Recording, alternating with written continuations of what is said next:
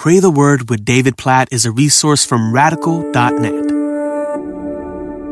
Matthew chapter 16, verse 18.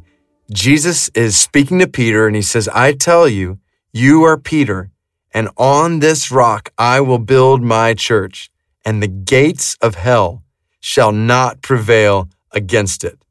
Now, this verse has caused all kinds of question, controversy in the history of the church. So, what does it mean for Jesus to say, You are Peter, and on this rock I will build my church? So, what is the rock that the church is built on? Is the rock Peter? Is it Jesus? Is Jesus the rock? Is it the apostles? Is it the gospel? And I'm convinced the answer is yes. So, think about it. What's unique here is that Peter's name means rock. So there's a play on words. As basically Jesus is saying, I tell you, you are rock. And on this rock, I will build my church, which certainly points us to the fact that Jesus is acknowledging some kind of foundation in Peter. You're the rock, Peter, and on this rock, I will build my church. But what was the foundation in Peter that was so significant? Well, what happened right before this is Peter confessed his faith in Christ. He said, Jesus is the Christ, the Son of the living God. And Jesus is saying that confession of faith is the confession of faith upon which the church is built.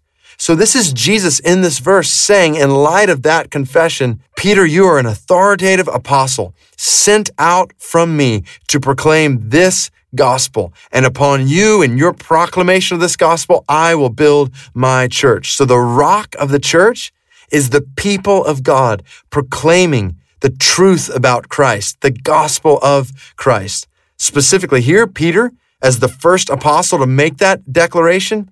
And then you get to Acts chapter 2, and Peter proclaims this gospel, and 3,000 people are saved. And as soon as that happened, the early church started devoting themselves to the apostles' teaching of the word, and thousands more come to Christ in the days ahead. And what we see is Jesus building his church and Peter was central in what Jesus is doing to build his church all throughout the first 12 chapters of Acts, which is exactly why Paul said in Ephesians chapter 2 that the church is built on the foundation of the apostles.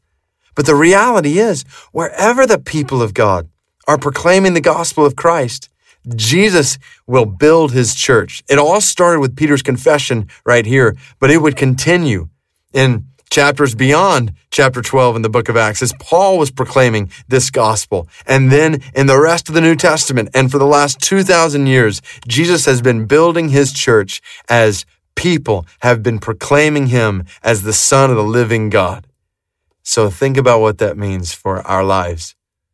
Today, Jesus is still building his church. How is he doing it? He's doing it through you and me proclaiming Jesus as the Son of the living God. The church is growing today through you and me, making this good news known where we live and wherever God leads us in the world. So realize the part that God has given us to play in the building of his church. And know this promise as the people of God proclaim the gospel of Christ, Jesus will build his church and nothing can stop it. Death couldn't stop Jesus and the gates of hell cannot stop the spread of the gospel in the world.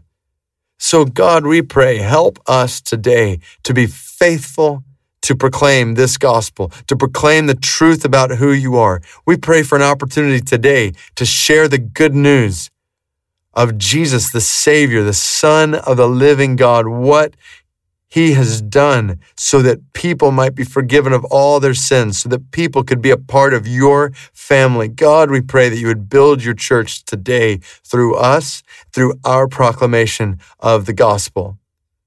We pray that you would give us confidence based on these verses that nothing can stop the people of God proclaiming the gospel of God in the world. So help us to proclaim it confidently, boldly, compassionately to people around us today and to people wherever you lead us in the world.